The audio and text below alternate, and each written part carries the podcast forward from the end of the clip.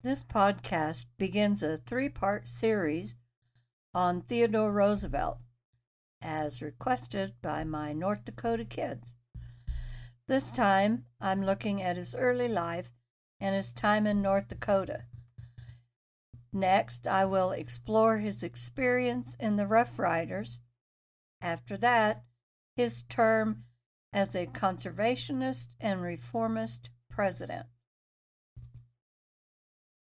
Theodore Roosevelt was born into a wealthy family on October 27, 1858, in New York City.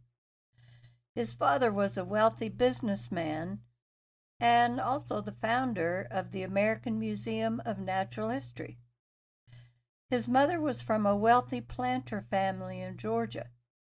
She was a quintessential Southern belle, rumored to have been the model for Scarlett O'Hara of the book Gone with the Wind. Teddy had three siblings an older sister, Anna, a younger brother, Elliot, and a younger sister, Corinne. Theirs was a loving family. TR led a privileged life, but he was a shy, weak, and sickly kid. He was prone to illness and suffered from severe asthma, which restricted his breathing when he exerted himself or became anxious. In those days, asthma often led to death. He also had poor vision and had to wear glasses all his life. In his autobiography, he said, I had no idea the world was so beautiful until I got those spectacles. Because of his health, Teddy was homeschooled. His father, who had wanted a strong and active son, was disappointed in Teddy. When the boy was about 12, his father told him, Theodore, you have the mind, but you have not the body. And without the help of the body, the mind cannot go as far as it should. I am giving you the tools, but it's up to you to make your body. His father built a gym in their home with all the equipment for Teddy to work on his body. Roosevelt set goals for himself to live an active and strenuous lifestyle, which he would continue for his entire life. He always made time for physical exercise bicycle riding, hiking, swimming, boxing, weightlifting, and horseback riding. He was homeschooled up until the time he entered Harvard University. He often traveled with his parents throughout Europe and the Middle East during the 1860s and 1870s. When he was 13, he and his younger brother Elliot lived with a host family in Germany for five months while they studied the language. Although he enrolled at Columbia Law School after graduating from Harvard, magna cum laude, he spent only a year there. Then he d- dropped out to start his political career. He was elected representative to the New York State Assembly. He was the youngest to ever serve in that office. After that, Teddy served in various public offices, including as captain of the National Guard. In October 1880, he married Alice Hathaway Lee, a young woman he had met at Harvard. Alice was an attractive, cheerful girl and enjoyed sports, tennis, archery, and boating. She turned Teddy down the first time he asked her to marry him that was on Valentine's Day, 1878, as he was persistent in his pursuit of her, and she finally said yes. They married and spent their honeymoon in the Roosevelt Mansion on Oyster Bay in New York. In 1881, they toured Europe for five months. In September 1883, while Alice stayed in their home in New York. Teddy went on a hunting trip to the to the Dakota Territory for two weeks. He came back and immediately resumed his activities as a public servant. Much of his time was spent in Albany, the capital of New York. He always regretted leaving Alice each time as he left their home to return to Albany. He wrote her sometimes twice a day, always referring to her as his darling wife.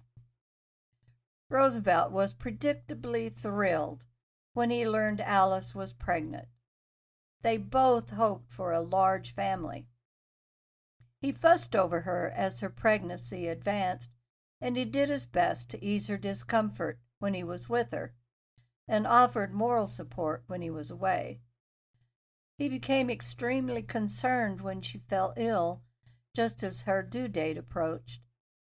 But the doctor didn't seem concerned, as he said the baby was doing fine and didn't seem to be in any hurry to be born. On February 11, Alice wrote TR telling him she felt well, but she was worried about her mother in law, who lived with them. She said the doctor had told them he believed Teddy's mother uh, was suffering from typhoid, but that didn't need to worry. I'm sorry, but they didn't need to worry about contagion. She closed her letter with the sentiment that I wish I could have my little baby soon.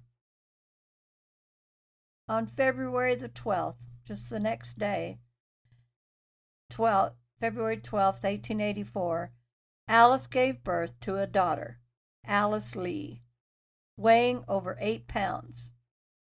Roosevelt received the news by telegram and was thrilled. He was receiving the congratulations of his friends in the assembly but within a few moments he received a second telegram relaying the news that Alice was in trouble.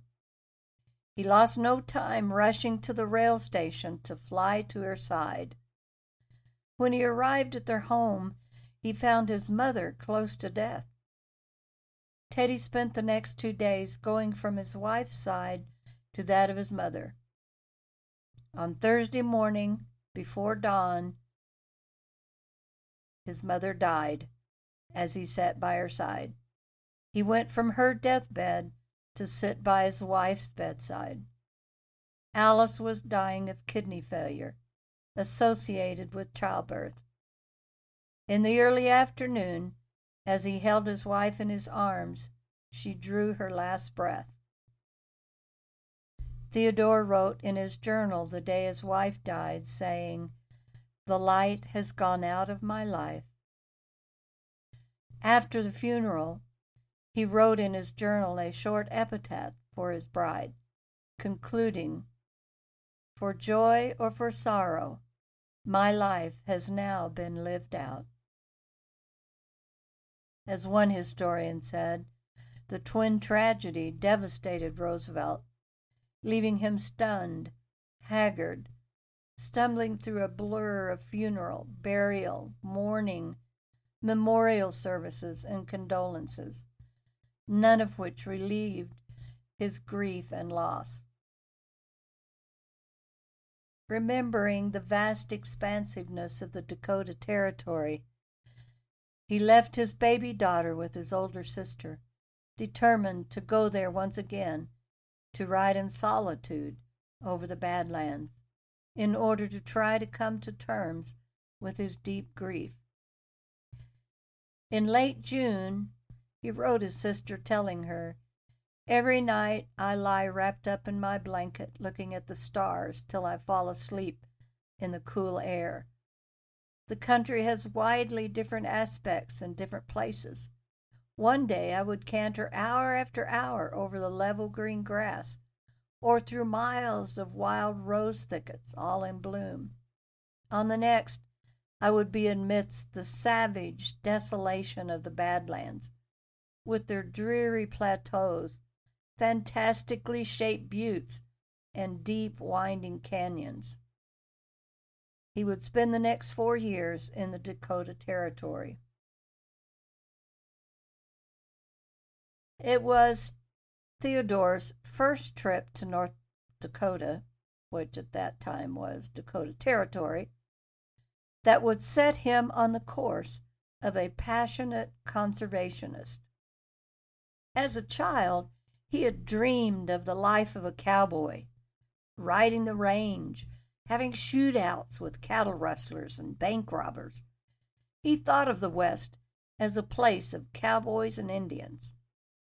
It was not until he was grown, 24 years old, that he was able to head west. He traveled by train to the frontier town of Little Missouri on the Little Missouri River. He had arrived there on September 8, 1883. He had come to hunt buffalo and to see the West while it was still the frontier. North Dakota was not a state yet, it was part of the Dakota Territory. It was late at night when the train arrived at the station. TR managed to get a cot in the only hotel and spent the rest of the night. In the morning, he walked through the small, rough village looking for a guide to take him buffalo hunting. His search led him to Joe Ferris. Ferris had worked for the Northern Pacific Railroad, cutting wood for the steam engines and hunting wild game for the railroad passengers, so he was well familiar with the area. Ferris was at first skeptical about the skinny New York dude with the thick, rude, round eyeglasses, but Roosevelt's determination and stamina during the two weeks of cold, rainy bad luck and accident prone days won Ferris's respect and long lasting friendship. The buffalo herds had been so decimated that it was days before they spotted a lone bull. After trailing the animal over several miles and several missed shots, Teddy finally got his first buffalo in the upper reaches of Little Cannonball Creek, just north of today's Marmarth, North Dakota. By today's travel time, it's about two and a half mile, two and a half hours from Williston. Ferris said TR whooped and shouted and danced around the fallen buffalo and grandly rewarded the guide with a hundred dollar bill. Ferris later said, By golly, I was enthused myself, and for more reasons than one. I was plumb tired out. And besides, he was so eager to shoot his first buffalo that it somehow got into my blood, and I wanted to see him kill his first one as badly as he wanted to kill it. During this trip to, to Dakota, Teddy first stayed in a small frontier cabin about seven miles south of Medora at Chimney Butte. It was there he met Ferris's brother, Sylvane, and William Merrifield. Both of these men would become very important in Teddy's future. The four men rode south about 50 miles to Gregor Lang's cabin on the Neimmela Ranch late in the day.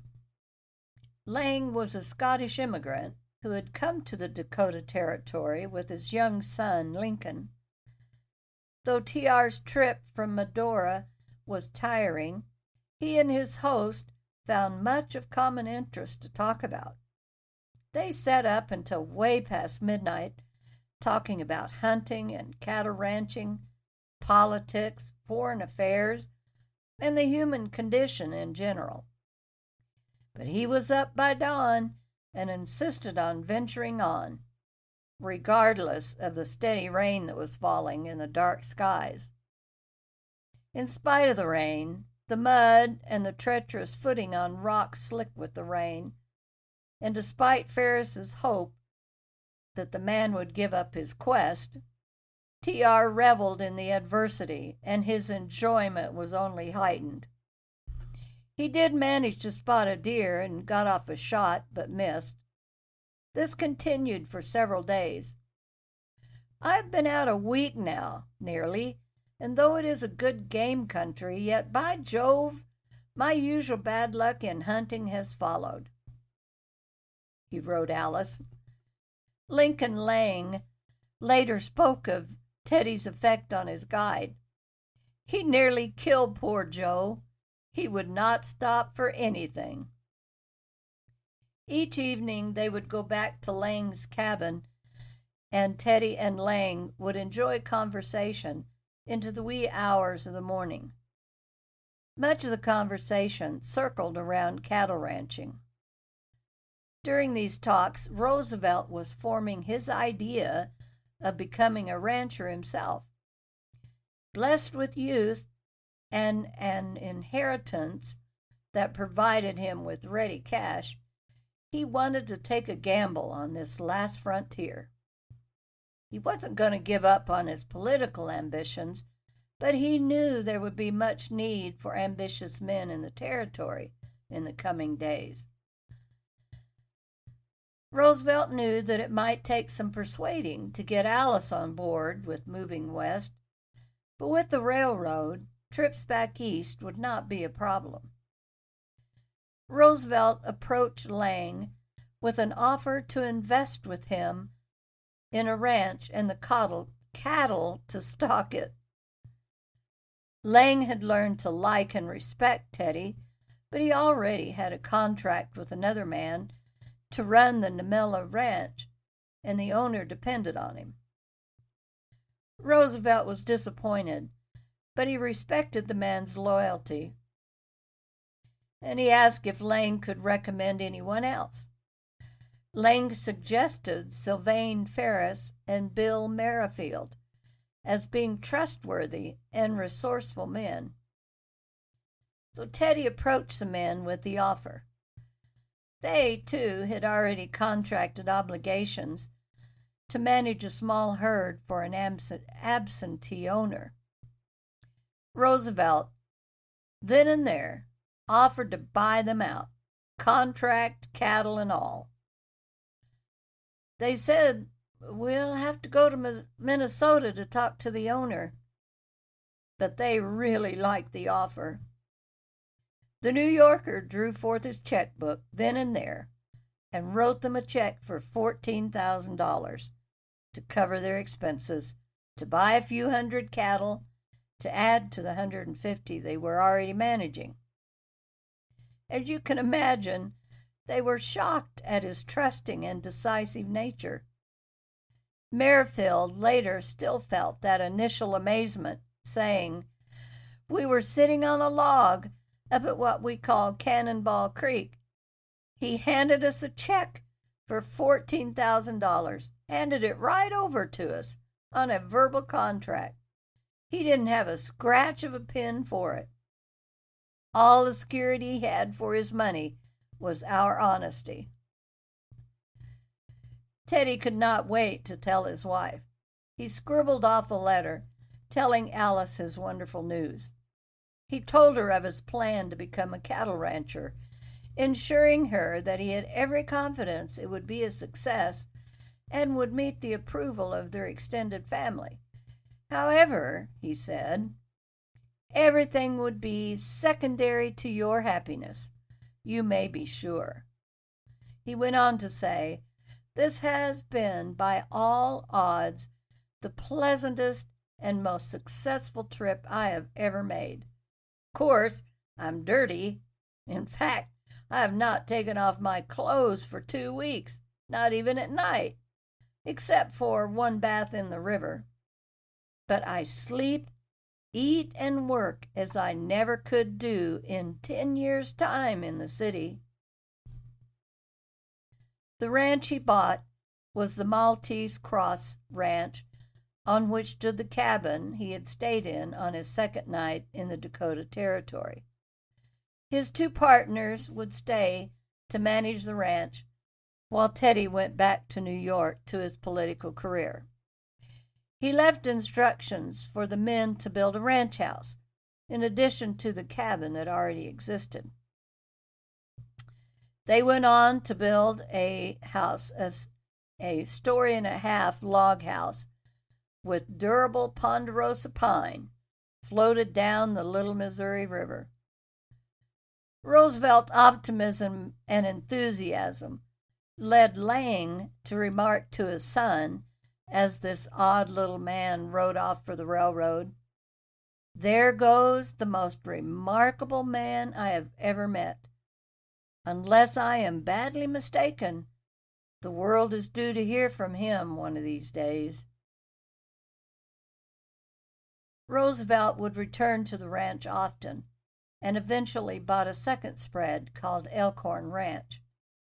He purchased thousands of head of cattle to install on the ranches.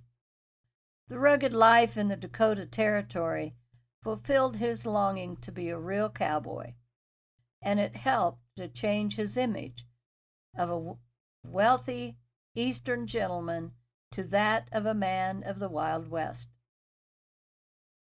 Teddy often proclaimed that I would not have been the president had it not been for my experience in North Dakota.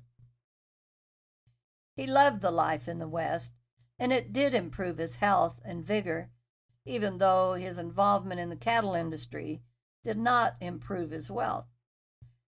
After the death of his wife and mother, he made his way back to Dakota to heal.